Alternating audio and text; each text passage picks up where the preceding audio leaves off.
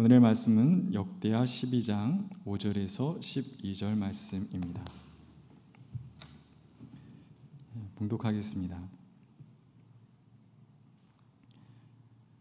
그때 유다 지도자들이 시삭에게 쫓겨 예루살렘에 모여 있었는데 스마야 예언자가 르호보암과 지도자들을 찾아와서 말하였다. 주님께서 이렇게 말씀하십니다. 너희가 나를 버렸으니 나도 너희를 버려 시삭의 손에 내주겠다. 그러자 이스라엘 지도자들과 왕은 자신들의 잘못을 뉘우치고 주님께서는 공의로우십니다 하고 고백하였다. 주님께서는 그들이 이렇게 잘못을 뉘우치는 것을 보시고 다시 스마야에게 말씀을 내리셨다. 이렇게 잘못을 뉘우치니 내가 그들을 멸하지는 않겠으나 그들이 구원은 받기는 해도 아주 가까스로 구원을 받게 하겠다. 내가 내 분노를 시삭에게 시켜서 예루살렘에 다 쏟지는 않겠으나 그들이 시삭의 종이 되어 보아야 나를 섬기는 것과 세상 나라들을 섬기는 것이 어떻게 다른지 깨닫게 될 것이다. 이집트의 시사왕이 예루살렘을 치러 올라와서 주님의 성전 보물과 왕실 보물을 하나도 남기지 않고 다 털어갔다. 솔로몬이 만든 금 방패들도 가져갔다. 그래서 르호방 왕은 금방패 대신에 놋 방패를 만들어서 대궐문을 지키는 경호 책임자들에게 주었다. 왕이 주님의 성전에 들어갈 때마다 경호원들은 그 놋방패를 들고 가서 경호하다가 다시 경호실로 가져오곤 하였다.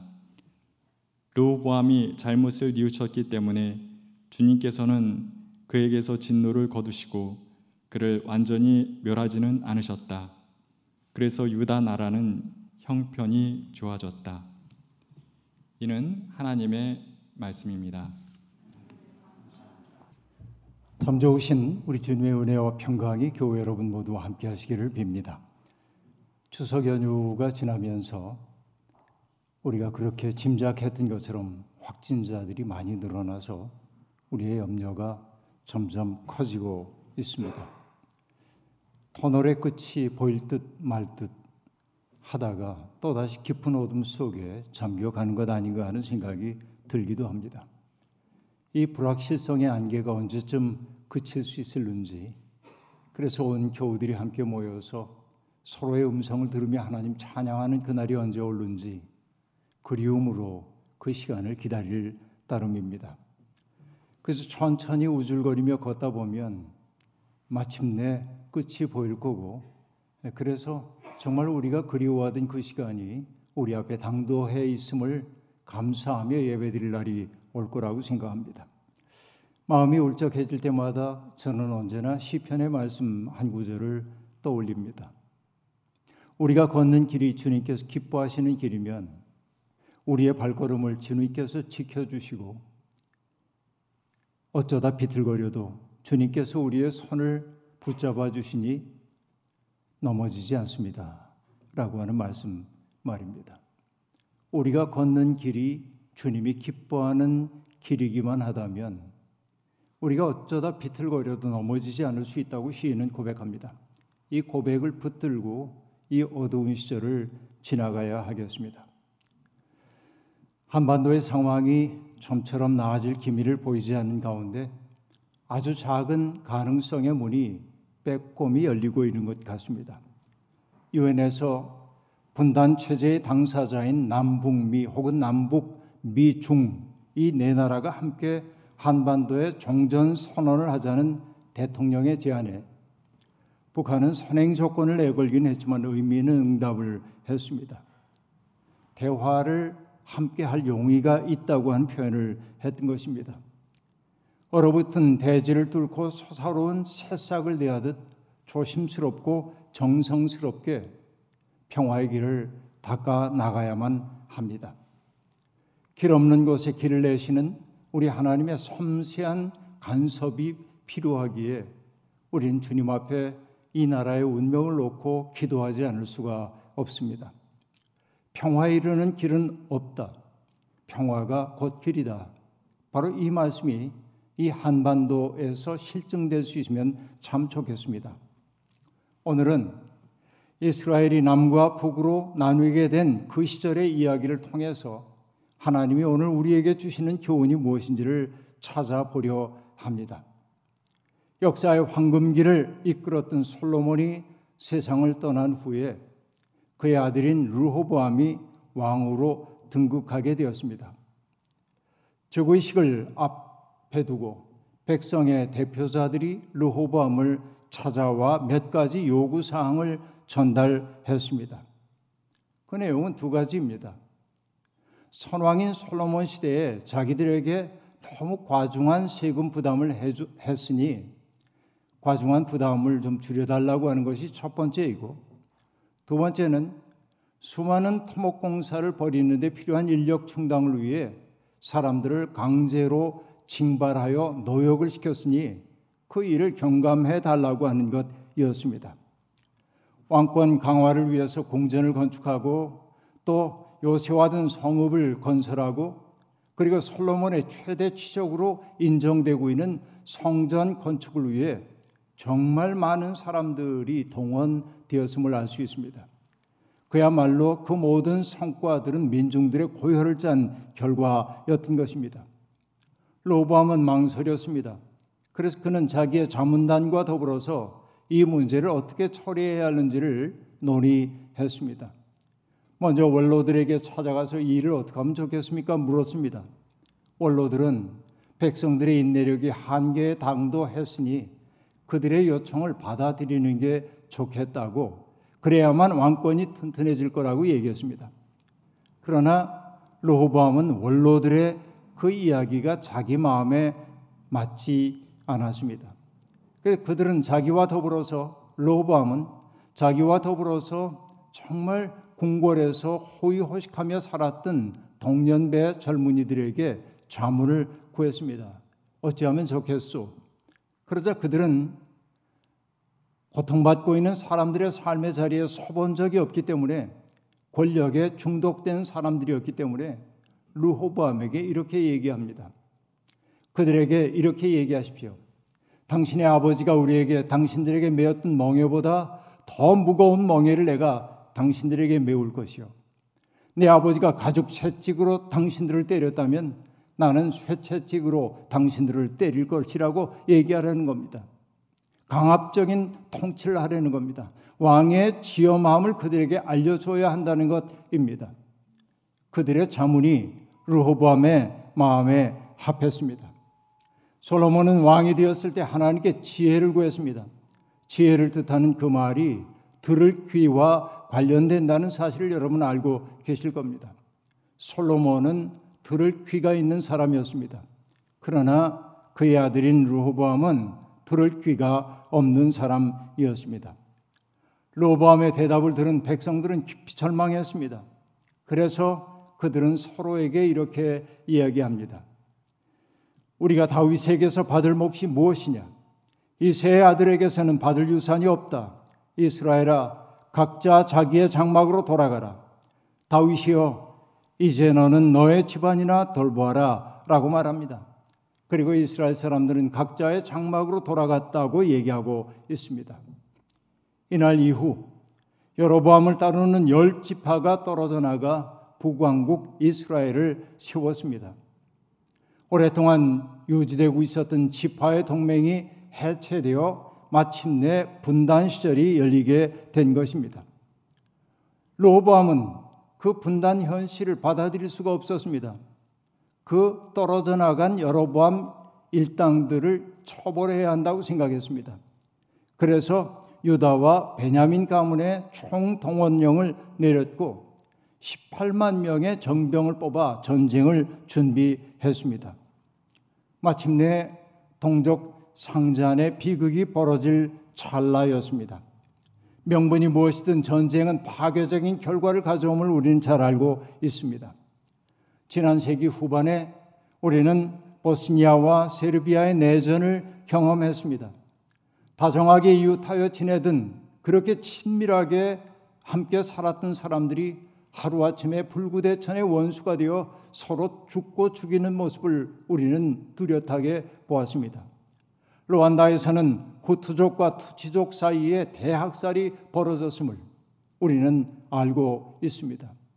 그 학살이 벌어졌던 20세기 후반의 그 상황을 바라보면서 우리는 인간은 인간에 대하여 늑대라고 얘기했던 홉스의 이야기가 사실임을 안타깝게 경험할 수밖에 없었던 것입니다. 고대 세계 전쟁은 왕들이 해야 할 일종의 의무이기도 했습니다. 전쟁을 통해 전리품을 획득하는 것이 국가 발전에 도움이 된다고 여겼기에 전쟁을 하지 않는 왕들은 무능한 왕으로 여겨지기도 했습니다. 그러나 동족 간의 전쟁이라고 하는 것은 전혀 상황이 다르다고 말할 수 있겠습니다. 전쟁의 나팔 소리가 사람들의 귓전을 울리고 흥분한 말들의 힝힝거리는 소리가 사람들의 심박수를 높이고 있을 때 그 살벌한 현장에 예언자 스마야가 등장합니다. 스마야는 아주 흔한 이름이어서 구약 성서에만도 25명이 스마야라는 이름으로 불리우고 있습니다. 그 이름의 뜻은 하나님께서 들으신다라고 하는 뜻입니다. 오늘 우리가 주목하고 있는 이 스마야는 솔로몬과 르호보암 시대에 활동했던 예언자입니다. 그는 사람들 앞에 흥분한 사람들 앞에 서서 말합니다. 나 주가 말한다. 이 일이 이렇게 된 것은 내가 시킨 것이다. 너희는 올라가지 말아라. 너희의 동족과 싸우지 말고 각자 집으로 돌아가거라. 라고 말합니다. 지금 바야흐로 동족 상전의 비극이 벌어지려고 하고 있는데 그 분단된 그 현실이 하나님이 시키신 일이라고 얘기하는 겁니다. 그러자 백성들은 주님의 말씀을 듣고 여로보암을 치러 가던 길을 멈추고 돌아섰다고 간결하게 성경이 얘기하고 있습니다. 어쩌면 이 느닷없는 중단이 오히려 낯설게 여겨질 정도입니다. 예언자의 말이 효력을 발휘하고 있다는 것은 아직은 이스라엘 역사가 파국에 이르지 않았음을 보여주고 있습니다. 로밤은 전쟁 대신 성읍을 요새화하기 시작했고 각각의 성읍에 양식과 기름과 술을 저장해 두었습니다. 그리고 무기를 만들어 무기고를 가득 채우기도 했습니다. 나름대로 국력을 튼튼하게 하기 위한 조치를 그는 취하기 시작했던 것입니다. 로보암이 철부지 자기의 동년배들과 상의를 했다고 얘기하기 때문에 우리는 르호보암이 젊은 사람일 거라고 생각합니다. 그러나 르호보암이 왕이 되었을 때 그의 나이가 41살이었습니다. 그리고 17년 동안을 다스렸습니다. 그러니 그가 세상 물정을 모르는 철부지라고 얘기할 수도 없습니다. 그렇죠. 그는 국력을 튼튼하게 하기 위해 정말로 애를 썼습니다. 민중들의 고열을 다시 짜기 시작했습니다. 그런데 그의 통치의 뜻밖의 변수가 생겼습니다. 북왕국 이스라엘을 세운 여로보암이 예루살렘 성전 예배에 사람들이 참여하지 못하도록 했습니다. 그러자 수많은 사람들이 이스라엘을 떠나 예루살렘으로 들어오기 시작했습니다. 북왕국 이스라엘 곳곳에 세워진 산당 그리고 거기에 있는 그 예배 처소에서 예배를 드리지 않으려던 것입니다. 레위 사람들과 제사장들이 먼저 자기들에게 주어져 있던 그 모든 목장과 소유지를 버리고 남왕국으로 내려왔습니다. 이스라엘에 속한 사람들 가운데 하나님의 뜻을 따르기를 원하는 사람들의 귀순이 잇따랐습니다. 종교인들의 그와 같은 가세가 르호밤의 왕권의 정통성을 부여해 주기도 했던 것입니다. 그러나 그렇게 좋았던 세월은 불과 3년 뿐이었습니다. 성경은 르호보암이 어지간히 자신감이 생겼는지 아내 18명을 두었고 첩을 60명을 두었다고 이야기하고 있습니다. 그들 사이에서 아들이 28명이 태어났고 딸이 60명이 태어났다고 얘기합니다. 달리 얘기하면 르호보암은 전형적인 전제 군주의 길을 걸어갔다고 그렇게 얘기할 수 있겠습니다. 출애굽 정신인 평등 공동체의 꿈은 가뭇없이 사라졌고 이스라엘이 그렇게도 경계했던 전제 정치가 시작되었음을 그 통계의 수치는 우리에게 보여주고 있습니다. 역대기 기자는 로밤이 어떻게 전락의 길을 걸어갔는지를 나타내기 위해 아주 짤막하고 간결한 말 한마디를 하고 있습니다. 로밤은 왕위가 튼튼해지고 세력이 커지자 주님의 율법을 저버렸다. 온 이스라엘도 그를 본받게 되었다라고 말합니다. 이 짤막한 한마디가 그들의 운명을 예고해 주고 있습니다. 어쩔 수 없는 인간의 한계일까요? 성공 혹은 내가 원하는 것들을 다 성취하게 되는 것, 그것은 행복한 일입니다. 그러나 내가 원하는 그 일들이 다 잘 될 때 그 성공은 자칫하면 사람을 오만 속에 빠뜨리게 마련입니다. 아니, 조심스럽게 자칫하면이라고 말했지만 거의가 성공은 사람을 오만함으로 이끌기 쉽다라고 하는 말입니다. 자기에 대한 과도한 확신에 사로잡히도록 만들기 때문에 그렇습니다. 주님의 율법은 스스로 자기 능력으로 많은 것을 성취했다고 하는 사람들에게 불유쾌하고 불편한 것입니다. 왜 그럴까요? 율법 정신은 두 가지로 저는 요약될 수 있다고 봅니다. 레위기 19장에 나온 말씀인데요. 너희의 하나님인 나 주가 거룩하니 너희도 거룩해야 한다라고 하는 말씀이 하나이고 또 하나는 너는 너의 이웃을 내 몸처럼 사랑하여라라고 하는 말이 그 두 번째입니다. 이 말 속에 율법 정신이 오롯이 다 담겨 있습니다. 거룩함은 다른 것이 아닙니다. 하나님의 마음과 깊은 일치를 이루어 사는 것입니다. 우리는 하나님을 아버지라고 부릅니다. 하나님 아버지는 세상에 잘난 자식들을 보면 기꺼워하시지만 못난 자식들을 보면 애태우시는 분 아닙니까? 그들이 어떻게든지 일어설 수 있도록 돕고 싶어 하는 것 아닙니까? 그 때문에 율법 정신의 핵심은 어디에 있습니까? 세상에 고통받는 사람들을 우선적 관심의 대상으로 삼으라라고 하는 것입니다. 바로 그것이 내 이웃을 내 몸처럼 사랑하라라고 하는 말 속에 담겨 있습니다. 바로 그렇게 사는 삶이 거룩한 삶이라는 것입니다. 거룩한 삶, 한마디로 얘기하면 남들이 하지 않는 특별한 종교적 행위를 한 게 아닙니다. 타자를 정말로 존중하고 아껴주며 배려하는 삶을 사는 사람만이 거룩하다고 얘기할 수 있습니다. 그 마음의 핵심이 사랑입니다. 어려움에 처한 사람들의 형편을 헤아리고 그들이 인간답게 살 수 있도록 도울 때 우리는 비로소 거룩한 삶에 접어들었다고 말할 수 있습니다. 율법을 따라 사는 사람은 자기 욕망을 이루기 위해 다른 사람들을 수단으로 삼을 수가 없는 겁니다. 그런데 로밤은 성공에 도취되어서 주님의 율법을 저버렸다고 성경이 얘기하고 있습니다. 로밤 즉의 5년째 되는 해 이집트 왕 시삭이 침공했습니다. 이집트 22번째 왕조의 첫 번째 왕인 시삭은 자기의 권력 강화를 위해 전쟁을 벌이곤 했습니다. 그는 유다를 치기 위해 병거 1200대, 기병 6만 명, 그리고 헤아릴 수 없이 많은 다국적 용병들을 동원했습니다. 그는 파국지세, 파죽지세로 유다를 정복했고 예루살렘 성 텅빛까지 이르렀습니다.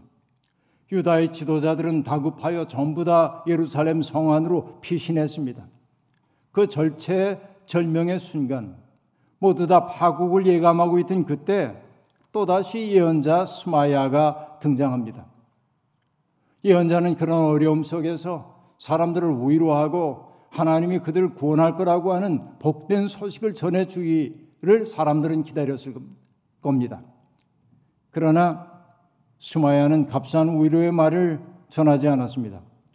오히려 이스라엘의 죄를 준엄하게 꾸짖었습니다. 주님께서 이렇게 말씀하십니다. 너희가 나를 버렸으니 나도 너희를 버려 시삭의 손에 내주겠다. 여러분 이것은 참담한 말입니다. 지금 갈등 속에 있는 사람들, 두려움 속에 있는 사람들에게 위로의 말을 전해 주어야 할 터인데 오히려의 말은커녕 너희들의 이 파국은 예정된 것이라고 얘기하고 있기 때문에 그렇습니다. 그런데 왕과 지도자들은 그 스마야의 말을 듣고 자기들의 죄를 참회했다고 성경이 말하고 있습니다. 율법을 버리고 살아온 삶을 참회하고 그들의 입에서 나온 고백이 무엇입니까? 주님께서는 공의로우십니다. 라고 한 말입니다. 내가 지금 이렇게 어려움을 겪고 있는 것은 주님의 율법을 저버렸기 때문입니다. 라고 하는 말입니다. 인간의 어리석음, 뭐 말할 나위가 없겠습니다만, 인간의 어리석음은 어떤 걸까요? 생애 한복판, 다시 말하면 내가 원하고 뜻하는 바가 잘 이루어질 때는 하나님을 망각합니다. 언제나 생애 주변부로 내몰릴 때, 내가 내 삶을 통제할 수 없다고 느낄 그때 비로소 내가 하나님 앞에 죄를 지었소라고 고백합니다. 생애 한복판 속에서 하나님을 섬기는 게 진짜 신앙이건만 많은 사람들은 생애 한복판 속에 있을 땐 하나님 망각하고 주변에 몰릴 때만 하나님을 찾게 되는 것이지요. 그렇게 우리는 이렇게 얘기할 수 있습니다. 때때로 중심에서 밀려나는 것은 쓰라린 일이기도 하지만은 마음을 열고 보면 복이 될 수도 있다고 말입니다. 왜냐하면 자기를 알게 되고 하나님을 알게 되기 때문입니다. 그들은 비로소 율법 정신을 해치고 살아온 자기들의 죄를 뉘우쳤습니다. 풍전등화의 상황 속에서 말입니다. 하나님 공의로우시다고 고백했습니다. 그러자 하나님은 뜻을 돌이키셨습니다. 벌을 내리려다가도 백성들이 참여하면 그 뜻을 거두시는 분이 하나님이십니다. 남왕국 유다는 망해버릴 수밖에 없었지만은 하나님은 그들을 살려두시겠다고 말씀하십니다. 그러나 그렇다고 해서 그들이 지었던 죄를 말끔히 다 용서하진 않으십니다. 그들이 고통의 시면을 거치면서 가까스로 구원을 받게 하겠다고 말씀하십니다. 그들이 시삭의 종이 되어 보아야 나를 섬기는 것과 세상 나라들을 섬기는 것이 어떻게 다른지 깨닫게 될 것이다 라고 말씀하십니다. 세상의 권세를 섬기는 사람들, 그들은 자기 행위의 주체가 될 수 없습니다. 그러나 하나님을 섬기는 사람들은 자유인이 됩니다. 진리가 너희를 자유롭게 할 것이다. 여러분, 성경의 이 말씀이야말로 성경의 핵심에 해당된다고 얘기할 수 있겠습니다. 그렇습니다. 찬송가 336장 2절 가사가 떠오릅니다. 옥중에 매인 성도나 양심은 자유 얻었네. 우리도 고난받으면 죽어도 영광되도다. 성도의 신앙 따라서 죽도록 충성하겠네. 진정한 자유는 모든 멍해를 벗어버리는 데 있는 것이 아니라 나의 죄인이 누구인지를 알고 거기에 철저히 복종하는 데서 자유가 오는 것입니다. 김현승 시인은 가을날 감사하는 마음이라고 하는 시에서 이렇게 얘기했죠. 감사하는 마음은 자기를 아는 마음이고 자기의 주인이 누구인지를 아는 마음이다. 라고 말합니다. 내 삶의 주인이 누구인지를 아는 사람들, 바로 그들이 감사할 줄 아는 사람이고 하나님께 속한 사람이라 말할 수 있습니다. 바로 거기에 자유가 있는 겁니다. 수마야의 예언은 그대로 실현되었습니다. 시삭은 마침내 예루살렘에 들어와서 성전 보물과 왕실 보물들을 하나도 남김없이 다 약탈했습니다. 이스라엘은 남왕국 유다는 막대한 재정 손실을 입은 것은 물론이고 그 시삭의 제후국이 되어서 늘 공물을 지속적으로 바쳐야 했습니다. 그때 솔로몬이 만들었던 금 방패도 약탈당했다고 성경이 얘기하고 있습니다. 그 때문에 로보암은 노스로 방패를 만들어 경호 담당자에게 주고 자기가 이동할 때마다 놋방패를 들고 자기를 경호하도록 했다고 이야기하고 있습니다. 그런데 여러분, 이것은 단순한 사실에 대한 보도가 아닙니다. 솔로몬이 만든 금방패는 솔로몬의 황금 시대를 상징하는 것입니다. 그런데 그 금방패를 빼앗겼다는 것은 그 시대가 끝이 났다고 하는 사실을 보여주고 있습니다. 황금 시대는 3대를 넘기지 못합니다. 그 까닭은 무엇일까요? 그 화려하고 풍성한 삶의 이면에 백성들의 아픔과 한이 서려 있었기 때문입니다. 물론 솔로몬이 축적한 부는 외국과의 적극적인 교역의 결과인 것도 사실입니다. 성경은 솔로몬에게 들어오는 1년에 들어오는 금의 무게를 666달란트라고 얘기합니다. 그런데 여러분 한 달란트를 우리의 무게 단위로 얘기하면 34kg입니다. 그럼 666달란트라고 하는 것은 막대한 양이 아닐 수가 없습니다. 관세 수입 아라비아의 왕들과 지방 장관들이 보내온 금 때문이었습니다. 솔로몬은 그것으로 커다란 금 방패 200개를 만들었습니다. 그리고 금을 얇게 펴가지고 작은 방패 더 씌워가지고 또 200개의 작은 방패도 만들었습니다. 상하로 커다란 보좌를 만들고 겉에 순금을 입히기도 했습니다. 그야말로 황금 시대임을 그냥 가시적으로 보여주는 것이었습니다. 그러나 그 찬란한 금방패도 유다를 지켜줄 수 없었습니다. 세상의 토대인 정의와 공의가 무너지면 그 위에 세운 모든 것들이 무너지게 마련입니다. 솔로몬과 르호보암은 출애굽 정신을 저버렸기에 징벌받았습니다. 노예 살이를 하고 있던 사람들을 해방한 것이 하나님이었는데 그들은 전제 군주가 되어서 사람들을 노예로 만들어 버렸던 것입니다. 반출애굽의 역사가 나타났던 것이죠. 그러나 그들이 그 망할 수밖에 없는 상황 속에서도 희망을 가질 수 있었던 것은 무엇입니까? 예언자의 비전에 귀를 기울였기 때문에 그렇습니다. 예언자의 비전에 권력자가 귀를 기울일 때 그 나라는 바로 세워지게 됩니다. 하지만 왕이 자만심에 빠져서 하나님의 뜻을 저버릴 때 나라는 위태로워집니다. 거꾸로도 얘기할 수 있습니다. 예언자가 그릇된 권력에 대해 경고의 나팔 소리를 울리지 않고 권력의 빌부터 기득권을 누리려 할 때도 나라는 위태로워집니다. 지금 우리나라는 각 정당이 대통령 후보 선출을 위한 경선에 돌입했습니다. 이전 투구가 벌어지고 있습니다. 말의 난장 속에서 진실은 가뭇 없이 사라지고 국민들은 혼돈에 빠져들고 있습니다. 여야를 막론하고 더 나은 비전을 제시하기보다는 다른 이들의 허물을 찾아내고 증폭시키는 일에만 몰두합니다. 생명과 평화의 길을 찾으라는 스마야의 음성이 경청되지 않는 시대인 것 같습니다. 기후 위기가 세계적으로 심각한 문제이고 전 세계가 기후 위기에 대책을 세워야 한다고 말하는 이때에 누구도 긴박한 소리를 내지 않고 있습니다. 대중들의 욕망에만 부합된 정책 만들기에 여념이 없을 뿐입니다. 이게 우리의 슬픔입니다. 우리는 다시 한번 성경의 고백을 나눠야 합니다. 주님은 공의로우십니다. 하나님은 세운 것을 헐기도 하시고 심은 것을 뽑기도 하시는 겁니다.